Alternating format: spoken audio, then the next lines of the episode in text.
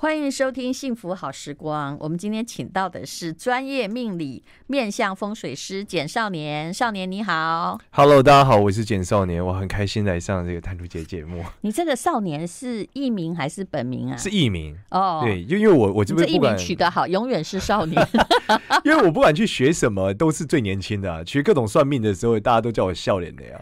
所以你二十岁就去学，对不对？对，因为我十几岁开始研究嘛，所以二十几岁就很狂热。嗯、我属于在那个年轻人中比较奇怪，我同学都觉得我很迷信啊，嗯、怎么会？或者你觉得你是古人这样子？也还好，我只是想要理解到底为什么他会知道，我就比较好奇啦。是，好的，简少年现代生活算命书，这是时报出版的。那我们今天就来谈一谈哦。好，我首先。我一看到他，我就跟他说：“看你的书之后，我就发现你应该会跟我说我的阳台很乱，所以呢，我就嗯趁着这个连假，我就赶快去收拾一下我的阳台。原来阳台乱会导致于。”心思的混乱，对不对？对，因为说，呃，因为古代都是住那种独栋的嘛，但是现代就不一样，现在都住在那个公寓里面啊，或大楼里面。那这时候你就你的大门其实跟古代的大门已经不一样了。嗯、那我们就研究之后发现，哎、欸，其实阳台的影响比你家大门口，比你家出门那个门口可能更严重。嗯，因为它更大，嗯、然后你每天回家就会看到。嗯，然后它是主要你进出这个气的一个口嘛。嗯，所以如果它很乱，那你就很容易有各种的问题。可是现在很多人的阳台就是摆满了鞋子啊，对，对不对？啊、嗯，还有一些杂物啊，对，还没丢的都放或很多花草啊，或是等等堆的，对，所以大家都没有注意到这一块。然后我们后来就在研究说，那如果我们把它仿造成古人的模式，把这个我们叫明堂收干净，嗯、会不会好转？嗯，然后我们实验了很多次之后，发现效果都非常非常好。然后我就开始大力推广这件事，就是清前阳台。不过你这个说谁都会中，只要他有自己的房子，对不对？因为最乱的地方的确都是出门入门的那一块吧？对，哎，不一定。他们我们讲那个出门入门那一块之外，它可能是你有的现在阳台外推嘛。嗯。阳台外推之后会有一段，就是客厅旁边有一个地方可以放东西。对。但就是堆满了。啊嗯、对，但其实那个地方也是你所谓的大门，所以你也得把它清干净。哦哎呦，要把鞋子都清完哦！要收起来，呃，要收起来，嗯，那又要增加收纳空间。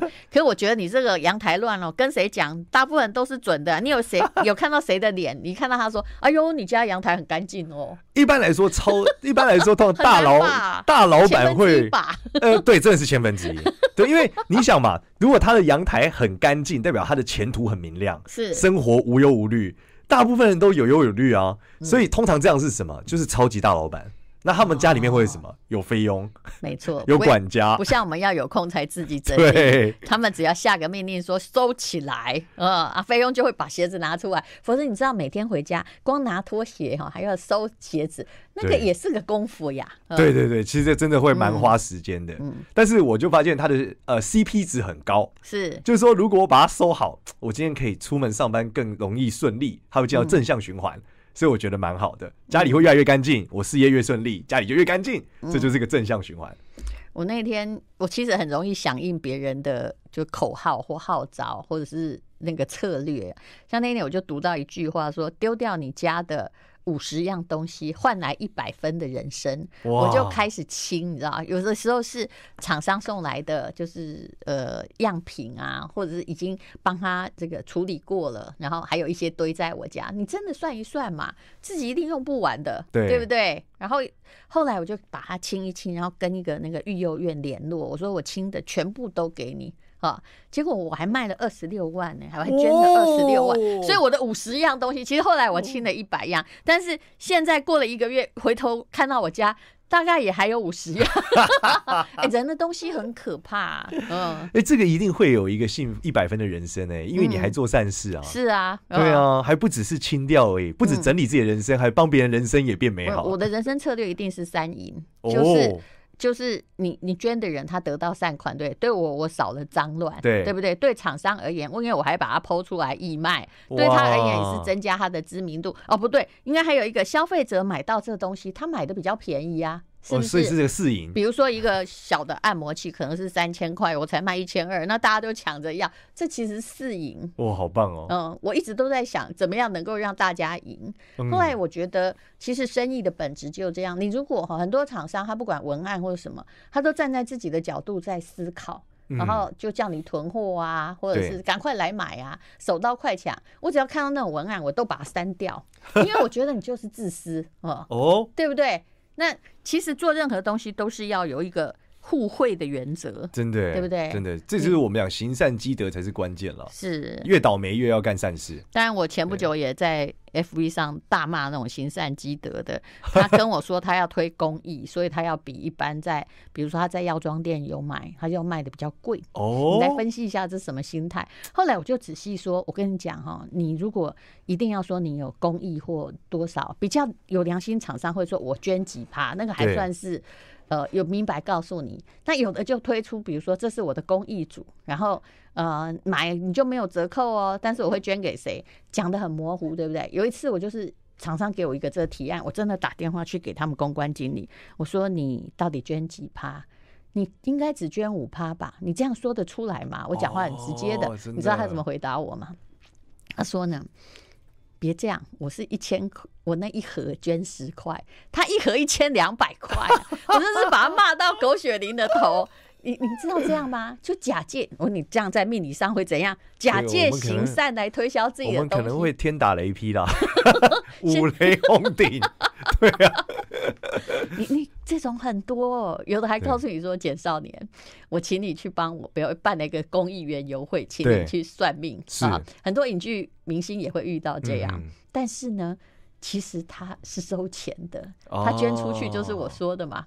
这个卖一百块捐个两块这样，对，每个都在假借公益之名哎，现在人真坏哎。哦，他把它包装起来了，是，对，再然后让他让你来做公益，但他没有他获利。现在对对对，你公益他获利，就你去你去不用钱嘛，对不对？但他获利哎。OK，哇，这个真厉害。我还曾经去过，呃，小时候去过一个公益演讲，我心里想说我是在传播文化，哎，结果他每个人收门票哎。然后一样嘛，就一百块捐两块。呃，对。好，我们等一下再来聊。今天简少年要告诉你，就是他有不同的观念在分析他的你的手上的这些线哦。我觉得他的观念挺有趣的。I like 幸福好时光，好，我们来听听手相。那如果你不是在开车的话，你就可以同时把你的手伸出来。在开车，请不要忘情的这么做哦。对，这个可能有点危险。那我们讲一下手相上有一些有趣的新发现了。例如说，现代人很多人都呃大龄单身嘛，你在想说到底是不是要结婚，还是要自己一个人这样往下走？嗯，然后你就会发现，古代的时候有一条线叫感情线。这感情线是你手掌摊开最上面那一条。一般来说，它的起点。是你手掌的边边，然后最尾巴会在你的食指跟你的中指之间，大概这个地方。嗯，那你会发现很多大龄单身，这样算长还是算正常？呃，算正常。哦，如果它这个尾巴到食指就算太长。哦，然后但现在来看，通常到食指问题不大，问题最大的都是指到中指的。哦，短的比较大。没错，你看我这么长，嗯，哦，你这就属于感长了啦，对，属于感情丰沛。感情比较丰沛的一个人，可见各位，我并不是真的冷血无情，嗯、这是环境训练的结果。对，这是个经验法则构筑的结果。哎、是的，但是呢，如果你的感情线很短，就只到中指底下，这样的人呢，是呃，现在人在事业上会不错，因为他非常理性，嗯，所以呢，他在工作上会有很蛮不错的一个发展。嗯，但问题就是他在感情上很容易一直单身，是。原因是因为他会是一种，他很容易看到别人的缺点，嗯，而且他会反复的思量，到底为什么我要结婚。那其实对现代人来说，结婚好像真的，我觉得这个思考不错呀，总比乱结好吧？对，但他们又会有另外一个问题，总是跑来问算命师说：“老师，我什么时候遇到真命天子？” 然后我就得跟他讲说：“你如果一直在思考为什么要结婚，感觉你就算遇到了真命天子，你还是有这个问题啊。”你应该会遇到很多前辈，他就已经被问到没办法，就告诉你说某年某月的某一个月内，你会遇到一个穿白色的衣服，但后来就刚好碰巧实现，因为他其实是受了你的潜意识催眠。对，然后我们都要看这一条线的时候，我就说，呃，那你要先大方往下嘛。但是我们会搭配另外一条线看，通往感情线的侧面就是感情线的起点跟小拇指的底端侧面会有几条横线。对，这个一般网络上叫婚姻线啦，都可以找到。但我后来发现，有人告诉你说只要。三条就会结三次婚，这样。以前是这样讲，欸、但后来我发现现代人不一样了。嗯，现代人不容易结婚，所以这个我把它改名叫发情线。嗯，就是你走到对应岁数的时候，你会发情，哎呦，然后你发情就会很盲目。盲目，你就会从理性中脱离，你就会觉得我要跟这个人在一起，哦、我要繁衍后代，哦、然后你就容易谈恋爱跟结婚。那看得出什么时候会离婚吗？呃，通常就发情期结束之后。那如果有人有非常多，哎、欸，看过有几条的，大部分就是一到三条、呃，大部分一到三条，但也有十几条的，所以也有一条都没有的。哦，对，最有趣的是。哎、欸，有的女生哦，她一直换男朋友，可是她可能一条都没有，哦、所以就她就长得很好看，但她并不爱任何男生，哦、所以她只是忽然间感觉在一起好，可是她又不晕船，拿爱情在自己脸上贴金，呃之类的吧。嗯、但是有的人是他有超级多条，所以他会一直发情。嗯，但是这这种也很有趣，他可能不会一直换哦，他、嗯、反而会一直没有交他男朋友，原因是因为他一直发情，他爱上这个男的要在一起的时候，又爱上另外一个，嗯，爱上下一个。所以他每一次盲目都很盲目，但都很短暂。这是一种游戏，嗯，对。所以这两种人反而跟我们以前讲婚姻现状还有点不一样。是，对。以前说很多条结很多次婚，但现在其实不一定了。嗯、好，那呃，有关于哦，那你对于断掌怎么解释？的确，我看过有人断掌，虽然不多，就是感情线跟第二条叫智慧线吧。对，这个。尾巴嘎在一起，其实这样算尾巴，对不对？对对对，就他尾巴。其实逻辑很简单，就是他的理，他的这个感情跟他的理智线是完全绑定的。那听起来就是没有理智的一个状态，真的吗？就是他的情绪会直接击溃他的理智哦。所以为什么古代人家说断掌会打死人？当然除了他手掌比较平以外啦。所以他可能有某种边缘人格，或者是一遇到那个不能够忍的事情的时候就发作了。没错，没错。所以这样的人往往怎么样？在事业上很强。你看看，因为如果是他们要粘在一起啊，握握那个手哈，要按科学的说法，后来在想，他必须握得很紧，嗯，对不对？或者是小时候怎么样，那个纹路才这样形成，才会结在一起。对，而且他就是说，你会发现他手掌比较平嘛，嗯，所以他其实，在抓握上也跟一般人不一样哦。对，所以他其实，在整个生物结构上，他的行为就不一样的时候，他就容易受到情绪上啊控影响他的理智，就会造成这个问题。好，那我问一个比较这个。牵涉的，因为很多人嘛，把这个算命当成了去看心理医师嘛，有那种感 feel。那如果感情线太长，已经升到了食指下面的人生应该怎么做才好？还有感情线太短的，应该要怎么做？嗯、应该说他们分别是两种人。嗯、那感情线太长的人是他情感太丰沛，老是容易被骗。嗯，所以我们会叫他做什么事情？我们会叫他这个尽量在任何事情第一时间不要做决定，啊、让朋友。这要组成一个我们所谓的陪审团，或是一个这个顾问团，嗯，让他们给建议，决定要不要做，不要自己决定，嗯。那另外一种人是他太没有感情的人，嗯，我我认为他们会有一个困境，是他们对自我认知太低，嗯，所以我就会叫他们拿一张纸写下来，写他想要男生的条件，全部符合的就交往。但他们往往会发现，全部符合的，他还能看到其他缺点，他就一直加，一直加，就从三条变五条，五条变十条，十条变二十条。最后发现好像这样子没有办法，不是全部符合，后来都会变都教授啊，或彭于晏啊。对，所以最后呢，他们就会说啊，他们就会一直认清自己这样要求太多了，就会删下来，然后尝试比较理性的跟大家谈恋爱，最后比较容易在一起。你这个很像那个在填那个以前要交友要填卡片，有没有啊？那再把它放进去，看谁跟谁是合的一样。嗯。好，其实呢，那除了感情线之外，很多人应该现在蛮关心自己的生命线嘛。哦，对对对，今年是全世界人类生命最受威胁的一年啊，没错没错。嗯，那生命线现在你怎么解释它呢？生命线其实我们的理解会发现，它是一个跟生命的强韧度有关。嗯，就是说，如果你的你会发现，你每次生病不一定是你不会生病哦，而是你每次生病之后都很容易没事。生命线就是你的大拇指。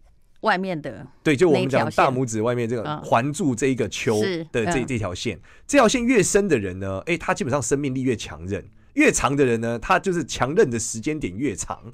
就例如说，有的人如果很短，他可能生命力强韧直到五十多岁，他五十多岁以后就容易多病。就身体比较没有那么好，内分泌容易失调。那台湾人平均躺八年，也就是后面都会变虚嘛，对不对？理论上来说，的确是啊，就会断断续续。对，因为我们发现一直熬夜之后，你会发现你的生命线尾端会分叉哦。哎呦，就如果你一直很晚睡，你会发现你尾端的这个细纹会越来越多，越来越多。就代表你就是越来越容易躺的比较 比较容易出状况。我觉得这个好像是一个 monitor。如果照你这个说法的话，你一看哎有细纹，你可能就要开始调节你的人生。没错没错。好，我们待会儿再来聊。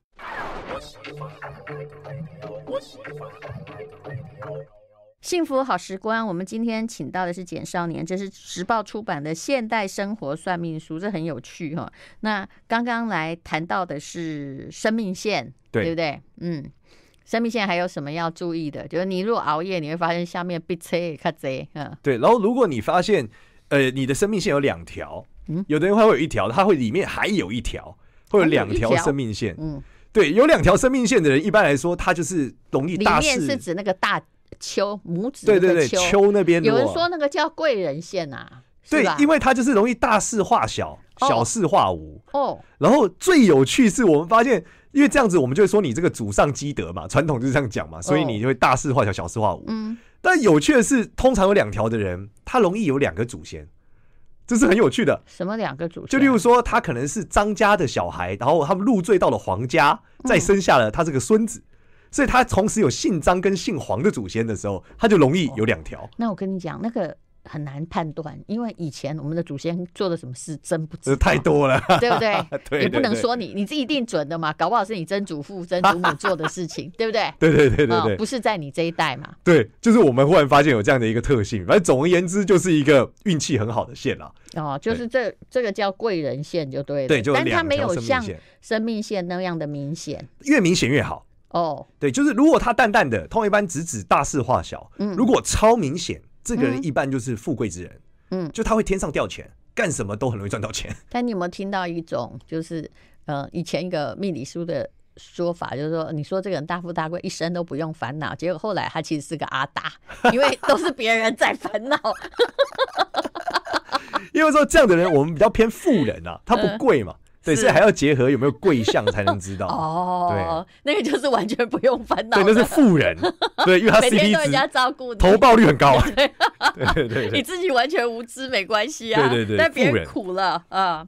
好，所以呃，在你说来，这手掌纹是身体的状况的反射，对不对？对对对。嗯，好，那我们刚刚讲到哪里？嗯。呃哦，智慧线是不是？智慧线我们讲了没？还没讲了，讲了，讲了哈。那还有一种线叫做事业线，就是事业线该怎么说啊？它就是在手掌从中指上面画下来，但不一定每个人都有，对吧？好，这个事业线是一个巨大的发现，要跟大家分享。我们刚刚讲智慧线的时候，是不是讲到说它跟断掌连在一起，会变成说是情感跟这个智慧容易失去理智？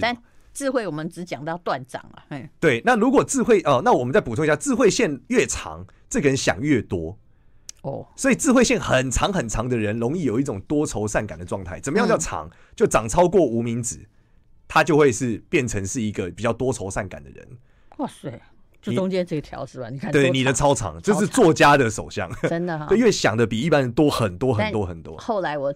尽量在杜绝这个问题，杜绝这个状态。对，就是说沉没成本就算了。嗯，哦、学了经济学之后，不然你再想下去哈，我跟你讲，你会弄死你自己的。对，太痛苦了，对不对？对，那另外一种，你就想太少，想太少，就是它只长到中间、嗯，就只长到中指底下，就超级短。其实我觉得那样挺不错的。对，这样的人呢，特别容易怎么样？他会讲特别，这样的人特别容易落入感情陷阱啊。因为想太少哦，就容易被诈骗集团骗。对，可是他们很快乐啊，容易被剥皮酒店啊。对，他们很少想到别人有何居心，或者什么事怎么盘算，然后一根肠子通到底嘛。我常常形容我有些朋友哈，他他叫腔肠式动物人格，就是腔肠式动物人格，他他他就是就他的想法永远是。看到什么反射出什么，对，他就常讲说，但他也不会去，他不是故意的，嗯，他从来没有回想一下这样会怎样，对。但是问题是他的出招也都很混乱，为什么？因为他没有一个中心思想，看到招看到黑影就开枪，对对对，然后看到一个新闻就评论，就这样，枪场是像不像那个单细胞动物？我这个真的很酷，这个专用名词很酷。不好意思，我已经把我平常对人家的形容词都讲出来了啊，来继续。然后这件。事再结合事业线哦，其实你大概可以判断出来了，就是一般想比较多的人哦，事业的话，如果事业线很清楚，会发展的比较好。嗯，那其实事业线到底是什么？这是我一个超大的突破，就是我到大陆买了一本书，是一个专门研究手相的这个医学书。嗯，后来他发现事业线很多人都担心他自己没有，其实事业线是肺不好的表现啊。就他告诉我们说，荣华富贵都是病。因为事业线越深的人哦，就是越常坐在桌子上伏案的人哦。就你越常伏案，你就压到肺，嗯，所以压久了就会有这条线。哪一条？哪一条？就是中间这个直的线，由从你的手掌下端直直往上，一路往中指掌这条线，哦就叫事业线。哎，我真没有哎。对，那如果你比较少伏案，就是弯曲着这样子的状态，这样子打东西或什么，你就不太容易，或你的肺比较好。所以意思是说，如果我去跑马拉松或去山铁，那条线会慢慢的淡掉。哎，因为你的肺如果好一点的话，它就会变得比较细。是对，因为他就是去研究云南有一个区域的人，他们都是房子很矮，都要弯着在里面，对，就发现他们事业线都超长的，但都没有事业。嗯，这时候他就知道哦，原来事业线指的是肺的问题啊。对，只是这个肺的问题容易怎么样？代表你常常坐在桌子前面啊。古人能坐在桌子前面的都读书人，官比较大。十年寒窗苦读嘛。对，因为农夫不寒窗嘛，所以大家以为那个就是有用，其实它是一个负面表征。没错，现在可能就是加班线了，因为你要一直坐在桌前打电脑嘛。哦，事业也会比较好了，常加班嘛。是，嗯，好，那么，嗯。你在这本书里面也有提到哦，未来真的能够改变吗？嗯，哦，这个是我看了一个我不知道前一阵很红的电影叫《天能》的时候，我很有感触。嗯，就是其实每件事情都是很连贯的，就我们现在的人生其实一路牵扯到前面，包含到我们爸妈的价值观。对，我们爸妈为什么这个价值观？因为他爸妈有这价值观，没错。所以到他爸妈，他的爷爷奶奶有这价值观，还有时代的背景，还有我们经历过的事，或多或少形成我们的人格。对，然后你会有惯性。是，然后你在这惯性里面，你的确有所选择，可是它是有限的选择，因为你的惯性就是基于前面而造成的嘛。嗯，所以它有点蝴蝶效应的味道。但是呢，未来的确是有很多的可能性，只是它在有限的可能性里面前进。嗯，所以我们讲未来可不可以改变？其实未来某种程度不能改变。嗯，可是你可以选择不同的未来。是，简单来说，就是因为你的你的惯性会造成未来已经被设定好某五百个选项，但这这这些五百个选项基本上不会动。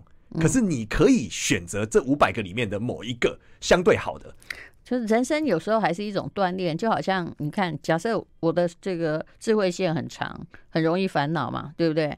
感情线也很长，很容易为情所困。可是我现在告诉你说，我其实 OK。其实那个问题就是在于后天锻炼啊，因为我知道那样没有意义。对，就。你可以自由了。你要写作的时候，你就把它用上去就好了。其他的地方哈，等等卖个行完啦，想那么多没有解决问题嘛，对不对？对对对、嗯。还有有些你遇到诈骗集团，你同情些什么啊？是吧？对，徒增自己的困扰。所以其实很多都是选择的结果。对，所以我们要讲说，未来其实是不能够改变，但可以选择。嗯，就你不能改变未来，但可以选择相对好的未来，嗯、但需要努力。好，我等一下再告诉你，我在《简少年》这本书里面看到几句有趣的话，而我也觉得说，嗯，蛮有道理的。I like 简少年现代生活算命书，这句话很有趣。他说：“我看过很多基督徒夫妻宫超烂，最后也没离婚。我也看过很多人嫁给外国人，夫妻宫也很差，大量沟通不良不良也没有离婚哦。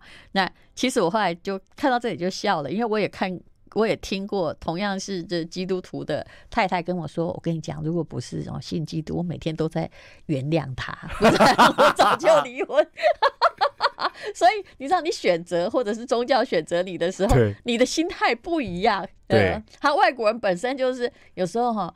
讲话哈，夫妻问题就在口角之间开始，他就沟通不是很良嘛，所以他就话讲的少，或者是有时候你用台语骂他，他也不懂，所以就 还好吧，对不对？对，而且你很难脱口而出嘛，因为你要想一下，组织一下文法，你才会狠狠的骂他。但有时候想过，其实你就不想骂了。嗯，对。好，还有你在这里有说，痣也是你五脏的反射，就是有些字就会突然变跑出来，对不对？啊、嗯。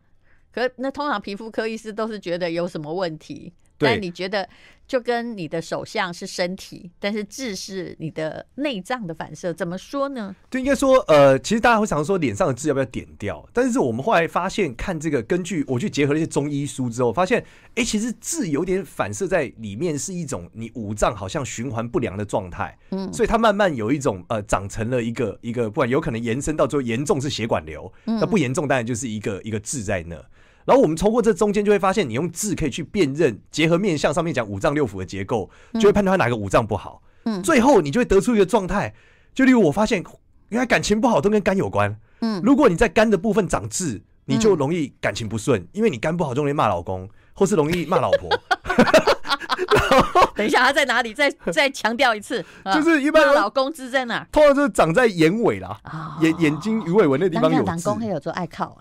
哎哦，对，爱哭痣，对，就情绪比较激动嘛，然后你就会攻击另外一半嘛，那攻击久了，自然感情就会出问题。那个以前在如果古古早农业时代，婆婆选媳妇啊，都会不要这种的，哦，因为他会觉得你就是会带衰，你知道？原来你是这样解释，对，原来他是因为他一直攻击老公嘛，所以老公就被带衰了嘛，他一直骂老公嘛。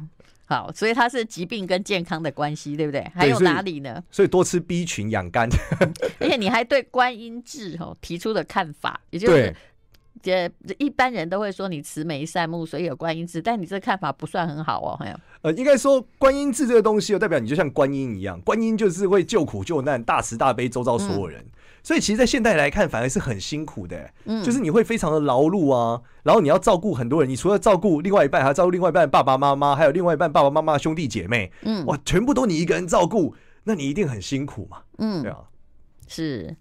好，那那个简少年很有趣哦。他们这新时代的命理师，以前出道就一定要拜师，有没有三跪九叩，一定要遵守某一个师门。对对对，但他们现在是可以从比赛出来。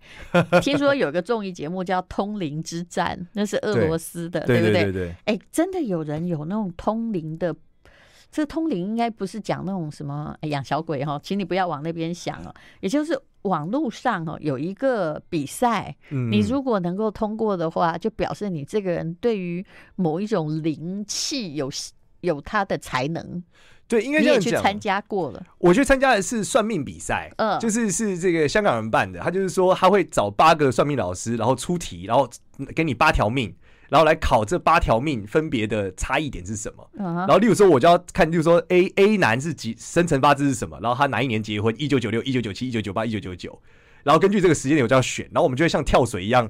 选完题目之后，去掉最高分、最低分，然后排名。